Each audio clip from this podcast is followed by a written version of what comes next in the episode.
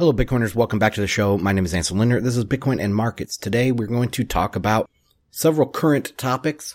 Uh, first is going to be, of course, the price. And then we're going to talk about uh, stablecoins, state-sponsored stablecoins, the Nakamoto.com controversy, and then whether the halvening is priced in. I'm going to do a whirlwind tour here, try to get all of this in in a short period of time, so stick with me. Let's go.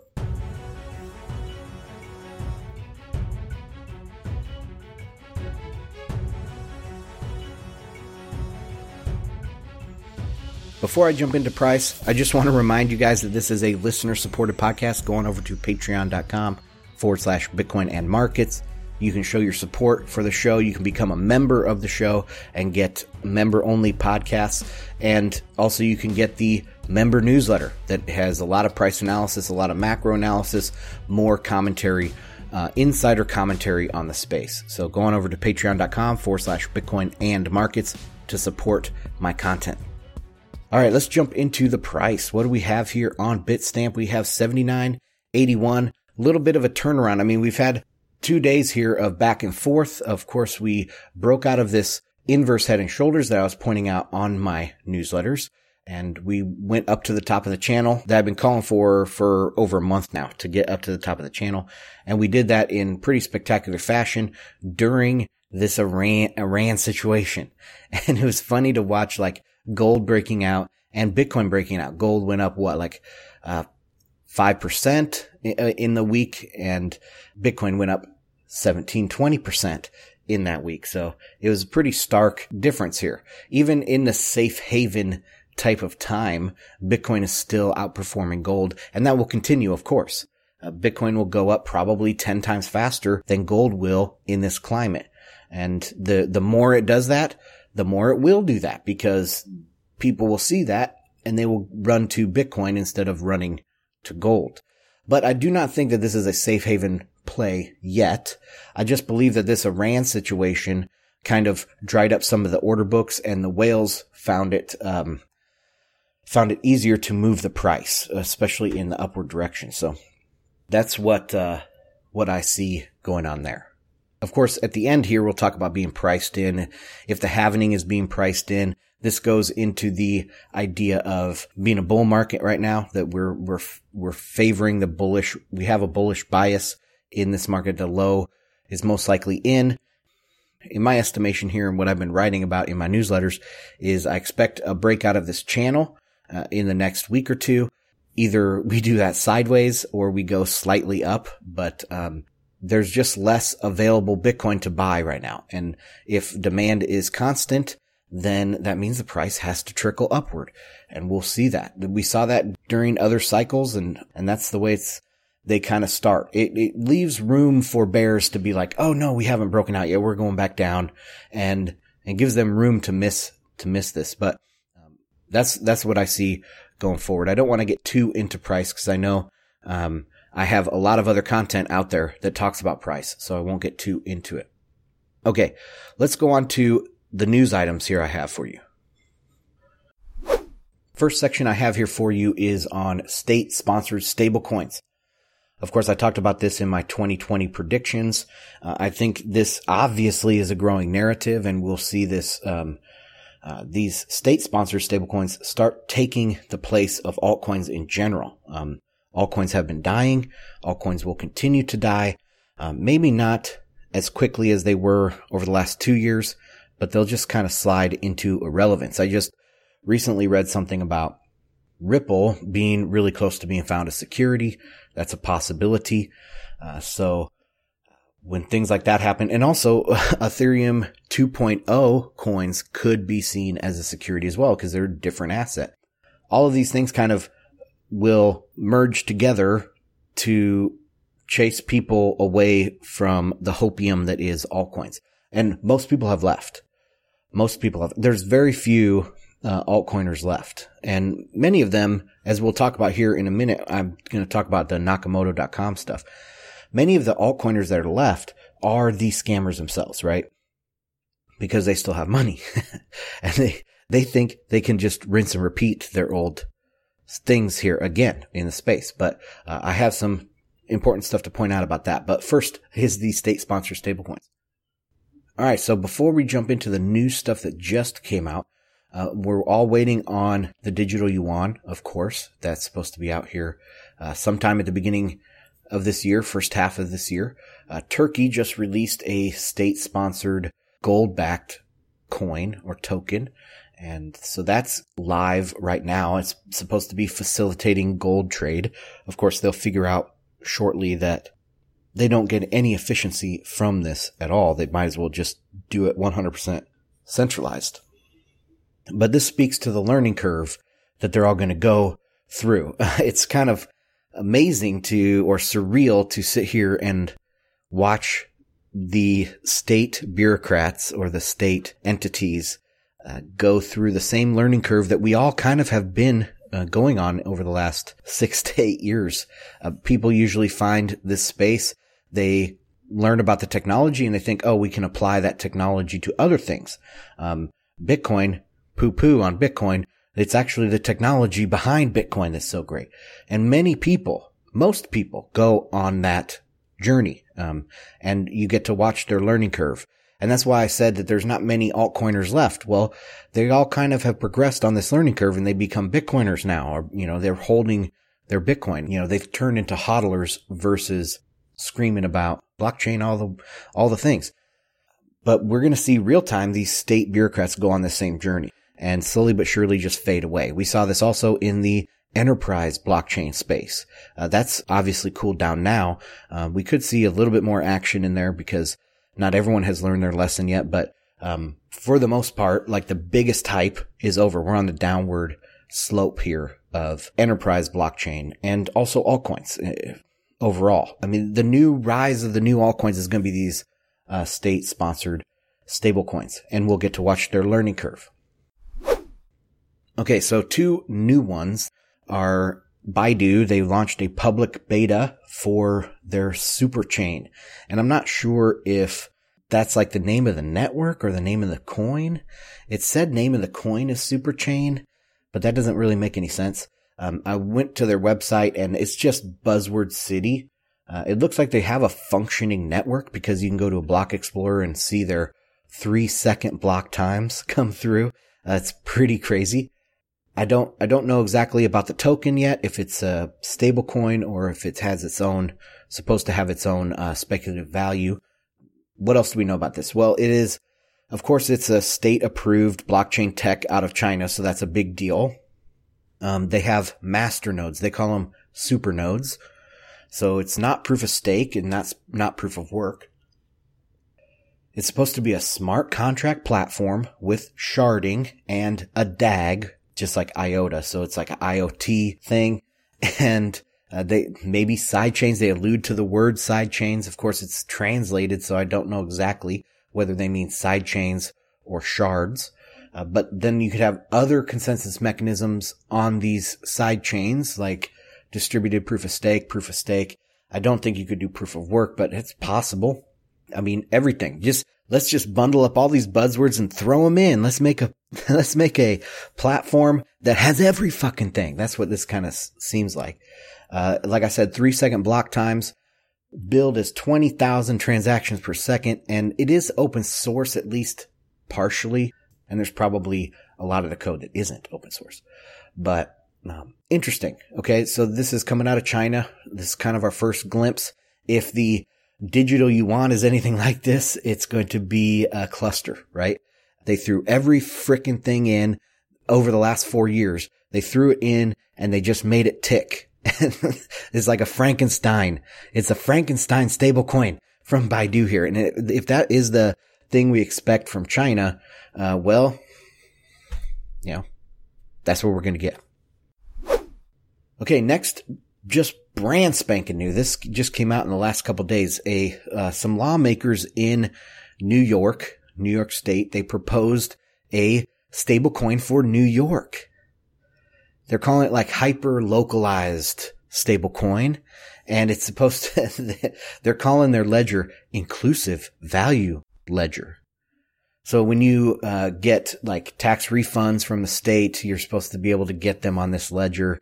You can make peer-to-peer payments through this thing.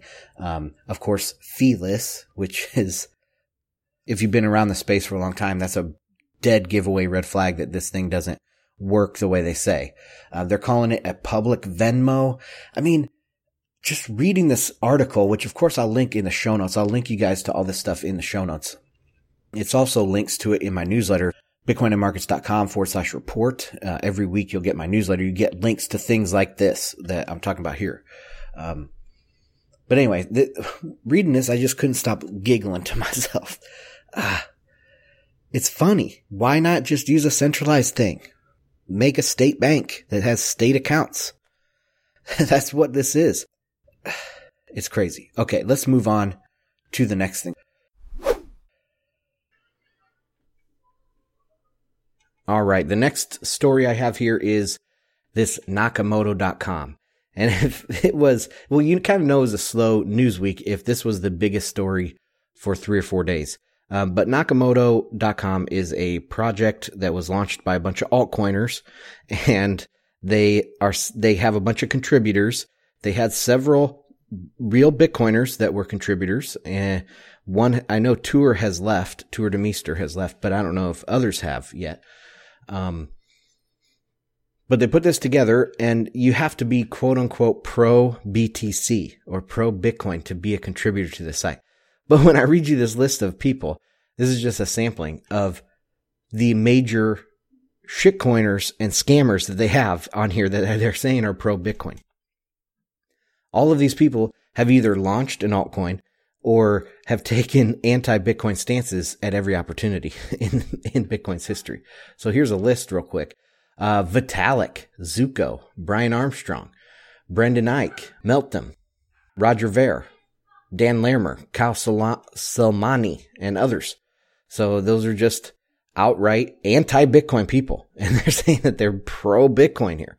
Um, it's, it's scandalous. It really is scandalous. I, I don't really care too much about this, really. I mean, it's what I thought. I, I took a couple days to absorb this news. I didn't really feel like jumping in the fray right away. There were a lot of Bitcoiners that did jump in the fray and they were being censored on the Telegram group and all sorts of things. Um, even though they, this group says they want open discussion, but then they censor all these, these pro, real pro Bitcoin people.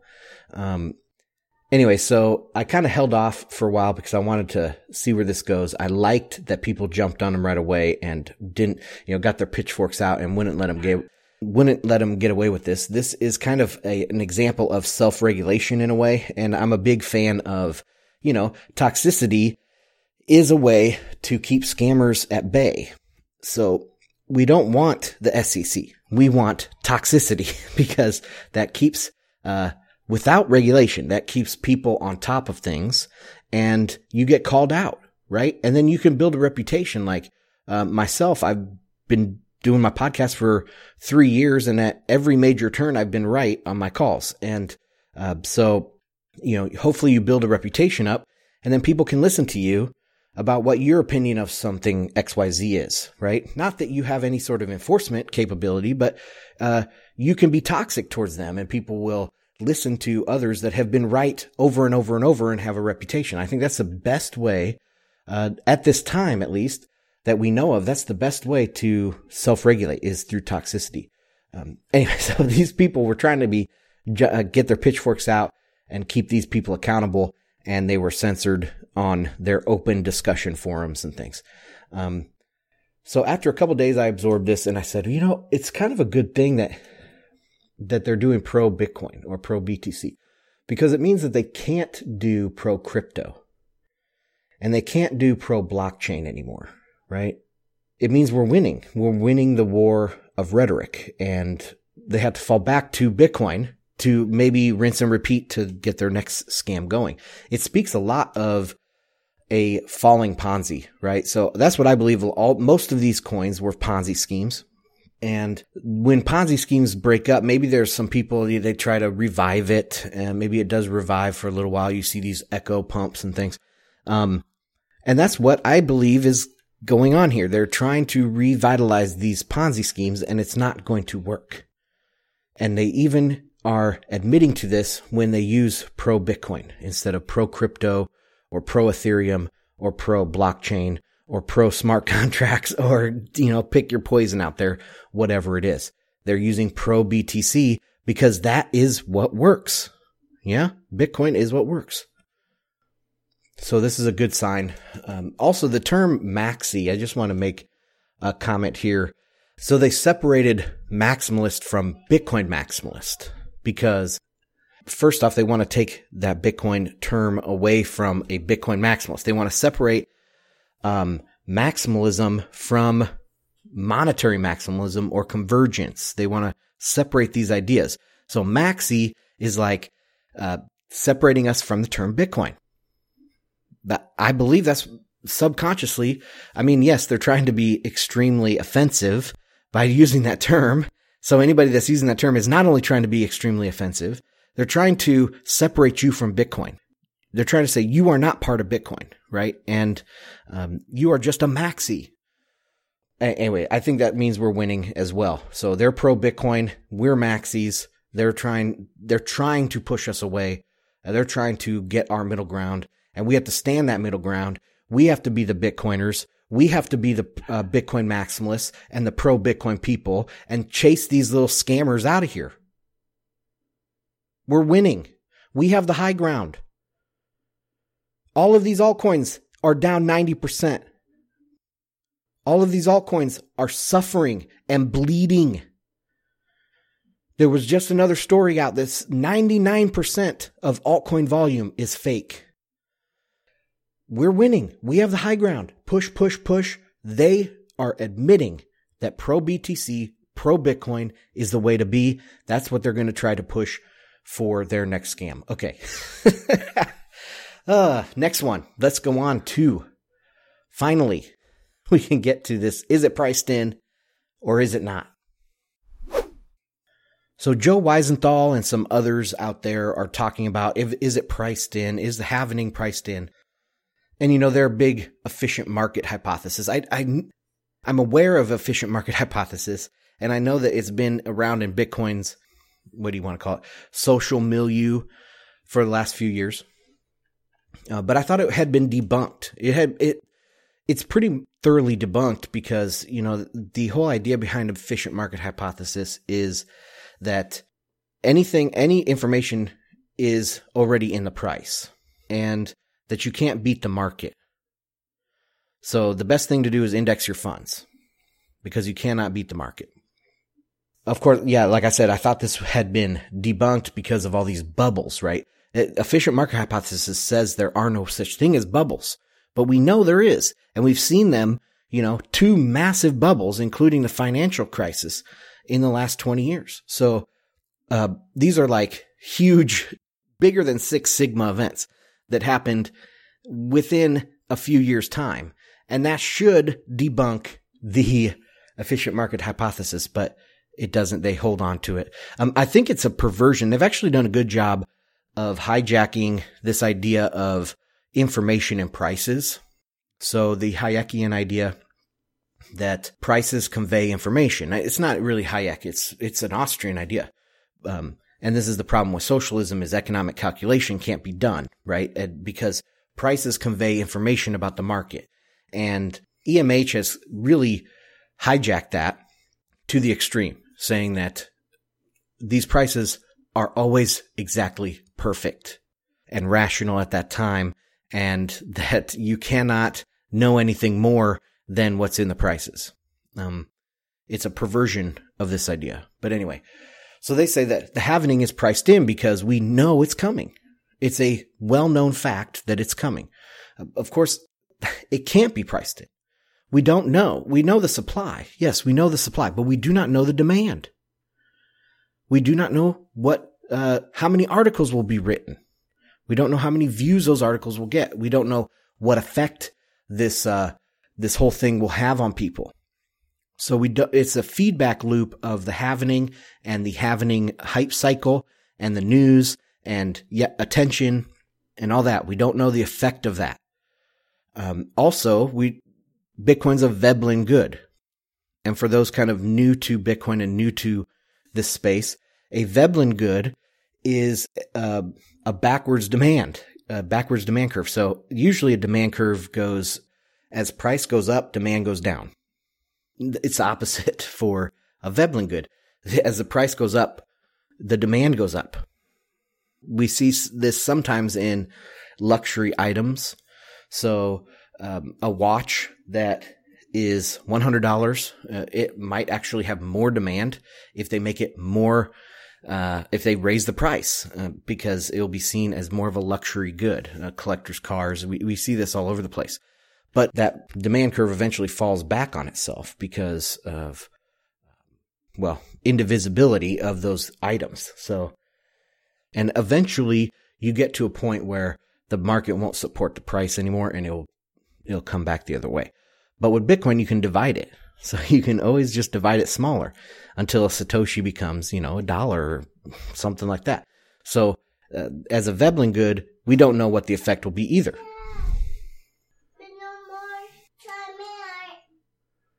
Okay, I'll get you some in a minute.